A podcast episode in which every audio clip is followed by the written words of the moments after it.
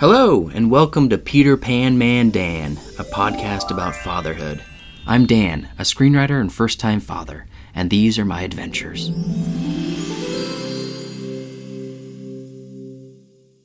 This episode is called Vegas Baby Vegas and is about finally getting a break from all this baby nonsense.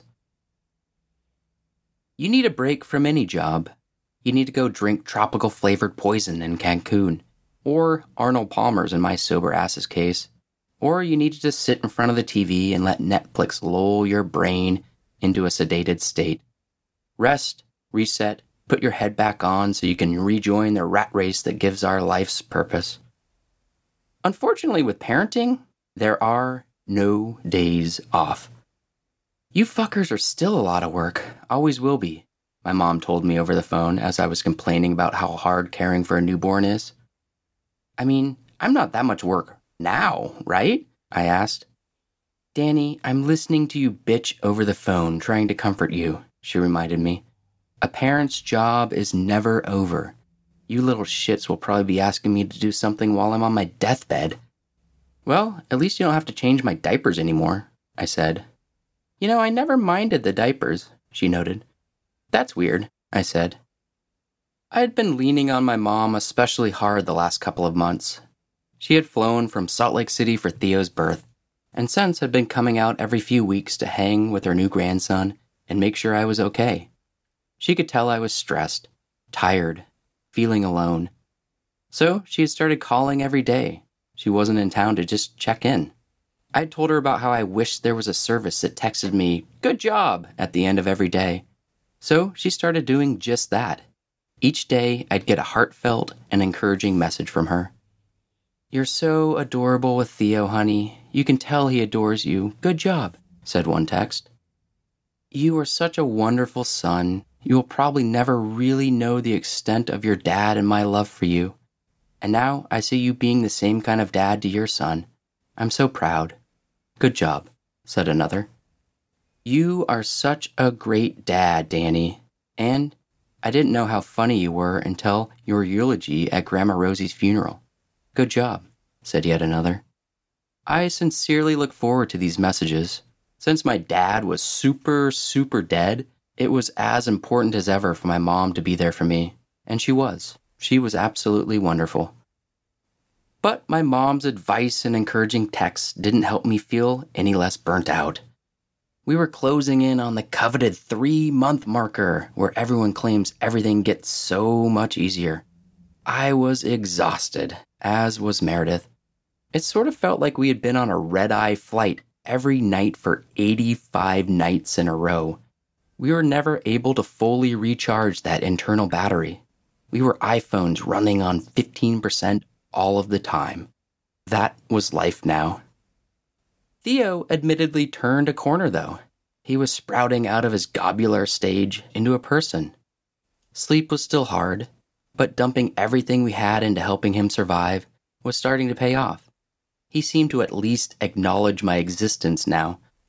He used to look at me like he wanted to challenge me to a Hamilton versus Burr style duel. But he was warming up to daddy, Maybe it was because I had gained a few pounds from not being able to do my evening jogs. This had caused my body to turn into this sort of doughy, beanbag like structure that he could nestle into for long naps.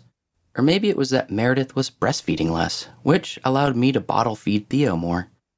It felt good that Theo was starting to view me as more than just a weirdo trying to shush him to sleep.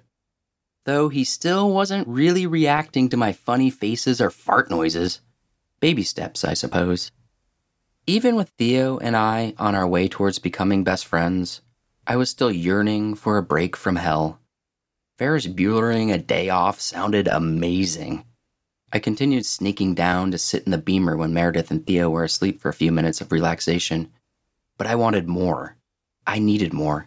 Hell, even prisoners get time in the rec yard. Then it happened. God sent me a message.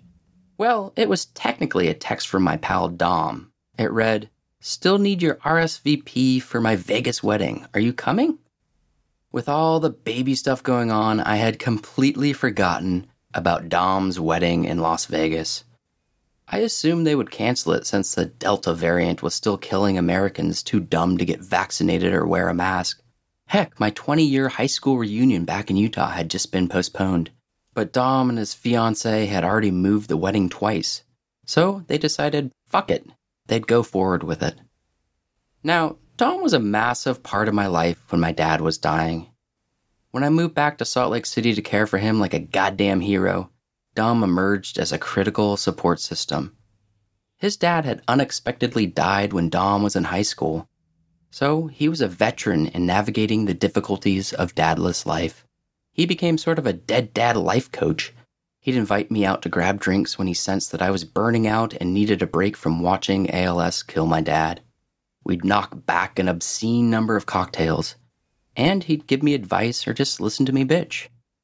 When my dad passed, Dom and I formed what we called the Dead Dad Club. We'd check in on Father's Day, and when we'd see each other in person, we'd try to say something nice, like, I'm sure your dad would be proud of you. Dom was there for me when I needed him the most, so I silently pledged to always be there for him when he needed me.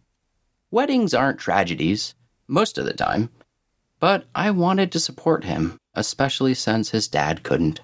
However, Theo complicated things. Taking him and Meredith to Vegas would make this trip through hell look like a fucking birthday party. Theo was better in the car seat now that he had the moonroof to look out of, but there was no way he could handle a five hour drive through the Mojave Desert to Vegas. And Meredith had to be wherever Theo was since they were bound by the boob, so she couldn't take a night off and come with me. I'll uh, tell him we can't go, I said when I brought up the wedding to Meredith. Meredith looked me over. She probably saw the bags under my eyes, or sensed the defeat weighing on my soul from how hard the transition from selfish prick to parent had been. Actually, I think you should go, she said. What? Nah, I can't do that. Can I? I said. I think you should. It'll be fun, said Meredith. It would be fun. Shit, getting a night's rest in a Vegas hotel room would be reason enough to go. Fuck the wedding. But what about you, Theo, and Maple? I can't leave you goofs, I said, showcasing just an insane amount of love and support. The world's greatest dad slash husband in action. I can see if my mom can come help. She's been missing Theo, she said. No way, I'm not leaving you or the baby. We're in this together. Every moment of it is what I probably should have said. But then I pictured myself in a Visit Las Vegas commercial oohing and ahhing at Mirage's erupting volcano, watching the Bellagio fountains dance along to Luck Be Your Lady, sitting poolside with a non alcoholic drink and a pack of platonic babes, hitting blackjack as everyone at the casino cheered behind me, then, finally, backflopping onto a cloud of sheets on my way towards eight straight hours of uninterrupted sleep. And to top it off, I could take my new car after all, I needed to bond with it. It wasn't all about Theo. So instead of rejecting Meredith's kind offer, I said, Yeah, okay. See if your mom could come help, if she doesn't mind. Meredith called her mom. She didn't mind. She confirmed that she missed Theo and wanted to see him ASAP. I guess these babies tend to get addictive. She excitedly agreed to come out from New Jersey to help Meredith watch him while I went to the wedding. I was free to escape baby hell for a couple of days. I informed Dom that I was coming. I booked a room at the Wynn where other pals were staying. Vegas, baby, Vegas, I said to myself like a super tired, non handsome version of Vince Vaughn in Swingers. As the wedding approached, I got increasingly excited. While trying to soothe Theo at night while he yelled at me, I'd remind myself that I had a much needed break approaching. Vegas, baby, Vegas, I'd mumble. More than seeing friends or celebrating Dom, I was looking forward to the sleep. I'd probably be the first person on earth to visit Las Vegas so I could get some rest. But I continued feeling bad I was leaving Meredith. She was the one who needed the break. God, I could really use a break too, said Meredith. Yeah, sucks for you. I got Vegas coming up, baby! I wanted to joke. I know, we'll get you one, I reassured her. The next morning, I packed my wedding suit and the rest of my bags. I loaded up the beamer with pretzels, a gallon of coffee, and other snacks to shovel into my fat face. I spent the rest of the morning watching Theo, feeling like a pile of shit for leaving him. I knew some friends with five year olds who still hadn't spent a night away from their child. And here I was about to run away from this shit show less than three months in. What a coward. When it was time for me to leave, I picked up Theo. I gave him a series of kisses on the cheek and forehead, trying my best to overcompensate for ditching him. I feel so bad leaving you, leaving him, I said to Meredith. Don't. It's not like you're not coming back, she said. Yeah, I mean, I'll probably come back, I joked, one that Meredith didn't find the least bit amusing. What's that, Theo? Oh, thank you. I will have a great trip. What's that? You want to give me a goodbye kiss? Well, okay, I said and forced him to kiss my cheek. I reached down and gave Maple's ears a rub. I'll miss you most of all, and it's not even close, I whispered to her. God, I love her. I can't believe you're leaving me with this little hellion, Maple implied. But I was off. I got in my new Beamer, inhaled some of that sweet new car smell, and hit the road. On the run from Johnny Law ain't no trip to Cleveland, I said as I slid my sunglasses on, quoting an Owen Wilson line from Bottle Rocket, one of my favorite movies. I pulled onto the 110 freeway towards Vegas. I looked in the mirror and jokingly said, Vegas, baby, Vegas, to no one in particular. I looked more like Zach Galifianakis in The Hangover than I did Vince Vaughn in Swingers. I tapped the 12 inch display screen and fired up Band of Horses as I weaved through the LA clutter, doing my best to not slam my brand new car into the back of a food truck in transit. As I started to car dance to the music, I smiled. I was free. This was magic. I loved it. I may have even yelled a guttural freedom like I was William Wallace in Braveheart right before he got his head chopped off. City turned to desert as I pushed the beamer along the cooking asphalt. Other lesser cars that hadn't been purchased from the world famous Beverly Hills BMW were a blur as I raced by, feeling superior, already an asshole. Vegas, baby, Vegas, I said again. I stopped at a McDonald's in Barstow and ordered the two cheeseburger combo meal and a six piece nugget with sweet and sour sauce on the side. I parked the beamer in the lot, pointing out into the desert. Then I gluttonously stuffed all the greasy garbage into my face. The short lived hit of fast food dopamine put me into a further state of bliss. Vegas, baby, Vegas, I muffled with my mouth full of fries. I then got back on the road. I felt like Hunter S. Thompson in Fear and Loathing in Las Vegas, but high on McNuggets instead of LSD. I eventually crossed the California Nevada border into Primm. That's when I saw the Desperado roller coaster. It was part of the Buffalo Bills Hotel and Casino. The whole place was a relic from that weird 1990s trend when casinos attempted to become more family friendly. They'd eventually realized that people just wanted to come to Vegas to get shit faced and fuck strangers. But for a time, they built shit like roller coasters.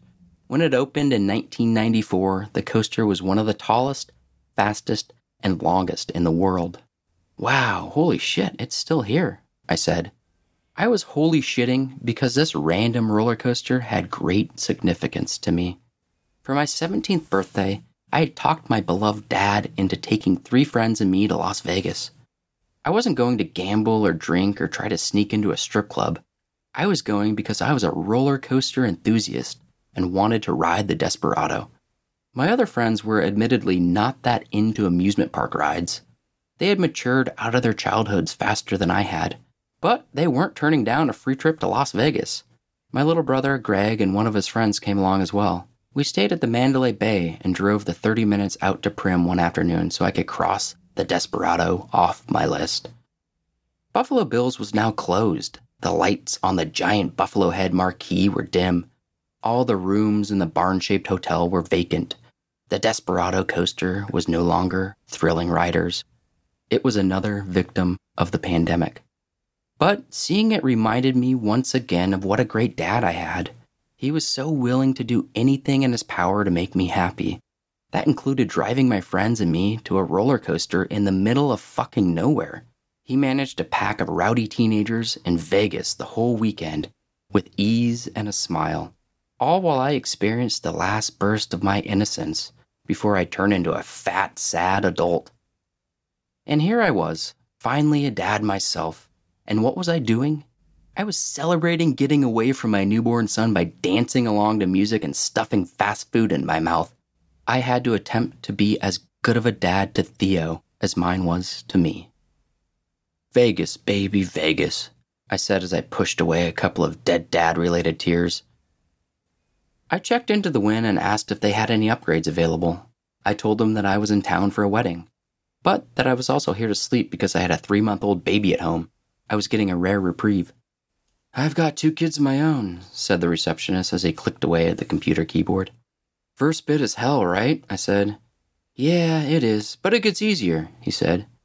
That's what they all say, I said, sort of wanting to roll my eyes. I was sick of hearing about how it was going to get easier without believing that it actually would. I was able to upgrade you for free, my brother. High floor with a view of the strip. Get some rest, my man, he said. This might be the nicest thing anyone has ever done for me, I said, almost wanting to cry tears of joy. I weaved through the casino labyrinth through the throngs of dipshits acting like they were starring in Ocean's Eleven. In reality, they looked more like extras in Idiocracy. I got to the elevators, then to my room. It was smack dab in the center of the hotel. I hit a button that turned on the lights and opened the curtains to reveal my view of Treasure Island and the rest of the strip. Anytime I get a good look at Vegas from above, it's impossible not to wonder how the fuck someone decided to build a city here. Makes me think colonizing Mars is possible. I put on a robe and backflopped onto my bed just like I had dreamed about doing. I laid there for 30 minutes watching the sunset while trying my best not to feel guilty for how nice it was to get a break from hell. I had some wild times in Las Vegas over the years, Vegas is the closest big city to Salt Lake. You can do all those naughty things that are harder to do in a repressive state. It really is Sin City to us Utahns. So, after I matured out of my roller coaster days and stopped coming down with my dad, my pals and I would pile into a car and zoom south on I 15. It's where I gambled for the first time. It's where I stayed up drinking all night for the first time. It's where I went to my first strip club. Then in college, my rich roommate's family had a condo at the Turnberry Towers on the northern end of Las Vegas Boulevard. So we took several booze fueled trips out to Las Vegas. We'd dress up in sports coats and douse ourselves in cheap cologne before bopping in and out of nightclubs, all while fading in and out of consciousness. As my drinking problem got worse and my hangovers turned me into Lieutenant Dan from Forrest Gump, I started to hate Vegas. I knew when I came here I was going to do things I regret. I'd play into that what happens in Vegas stays in Vegas slogan that had been popularized in the 2000s. I knew I'd get monumentally fucked up. Then I'd enter a shame spiral the next day. I'd feel like a piece of my soul had chipped off and been made to disappear like a rabbit in a David Copperfield magic trick. I remember driving back to LA severely hungover after a friend's boozy bachelor party a few years before I quit drinking, and thinking that maybe I should just pull my Subaru to the side of the road and walk off into the desert to die. Crazy that a place so bright can get so dark. There was admittedly a part of me that wanted to get rip roaringly drunk I could roam around the Wynn Casino acting like a hotshot for old time's sakes. After all, the last three months in hell had been so stressful. So, this trip felt like sort of a final boss in my battle against alcohol. But I couldn't do that, especially with Theo around. I couldn't let him down. And I didn't want to. I couldn't stand feeling that dread and anxiety I felt before and after a night out. It felt worse than getting fucked up felt good. I was already consumed with guilt for leaving Meredith to manage Theo. I had to stay strong, stick to my sobriety. Getting a break from hell didn't mean giving everything I had accomplished back. I thought about just sleeping for the whole time I was in Vegas. I could order a $30 burger from room service, not get out of my robe. COVID gave me the perfect excuse. I could just say that I had driven in but picked up a cough and a slight fever, so I wanted to play it safe. I'd not only get a pass, but also probably be viewed as some sort of life saving hero. But I was all the way out in Vegas. Plus, I had to be there for Dom since we were members of the Dead Dad Club. I reluctantly took off my robe and put on my wedding suit. I took an Uber to the venue despite not drinking. I didn't want the added stress of driving. Plus, if the wedding drunks sniffed out that I had a car, they'd probably try to get me to drive them around the rest of the night. I wanted to sleep, not play taxi driver. The venue was indoors, and no one was wearing a mask. If you're not vaccinated, you're definitely getting COVID, said one pal as I entered. I'm vaccinated, plus I had it. So I'm fucking invincible, I said. I looked around for Dom. I wanted to get our Dead Dad Club heart to heart out of the way, do what I had come here to do. But he was busy, wedding shit. So I mingled with other pals, most of which had children of their own. We laughed and commiserated about babies. Most were through the infant hell stage and into the sunshine part of having kids. They all loved being parents, almost getting teary eyed when they talked about their kids. It was nice to see that the whole kid thing would eventually become worth it. I delivered all the lines I've been using at nauseum to articulate the last few months. It's hell, but it's getting easier, I said. I was seated next to my friend Erica. Erica and I had formed a friendship after my dad died and before I moved back to Los Angeles to pursue screenwriting. I'd gotten into USC's MFA screenwriting program. While I was wine drunk in my family's backyard a few nights before leaving to start my new life, Erica had given me perhaps the best, most honest advice I had received. You know, maybe when you're trying to meet new people at school, don't talk about your dead dad so much, she had advised. What do you mean? I asked as I took a big gulp of my Chardonnay. I mean, it's really sad your dad died and all, but maybe don't freak out your new classmates by constantly talking about it right away, Erica said. But how will they know I have a dead dad then? I joked. Erica's advice proved to be sound. For the first couple of months I was at USC, I didn't talk about my dead dad to my classmates. It helped me not be so haunted by it, so defined by loss. It was my first attempt to move on. I mean, I eventually got shit faced and spilled my guts to everyone at a party one weekend. Then I wrote a book about my dad dying, and I still don't really shut the fuck up about it. But her words helped me get the fresh start I needed after a couple of hard years. I consequently trusted Erica's advice. Erica now lived in Chicago with her husband. They had a two year old son, so she was just getting out of the baby hell stage. I used my go to line about parenting on her. I had a friend describe it as a poorly designed video game where the first level is the hardest, but then it gets easier. So, we're fighting Bowser right now, I said. Instead of just chuckling like my other friends, Erica thoughtfully considered my words. She shook her head and said, That's not true. Excuse me, but that's my go to line about parenting. Of course it's true, I wanted to say. It doesn't really get easier, it just gets different, she added. I thought about it. Erica was probably right. Kids will always be hard, but the specifics of what's causing the difficulty will change. It wasn't that we started off fighting Bowser, then graduated to easier levels, but rather that we continue having to fight Bowser in different settings and under different circumstances. Right now, it was challenging because we weren't sleeping much. We were also still learning how to be parents. Everything was new. But once Theo started crawling, then walking, then talking, then running, then turned into a teenager, then adult, everything would get hard in a different way that I couldn't comprehend until I experienced it. I had been waiting for that coveted three month mark to hit when everyone said it got easier. I was expecting some fairy godmother type to wave her magic wand and turn everything back to how it was. We'd start sleeping through the whole night and never wake up tired again.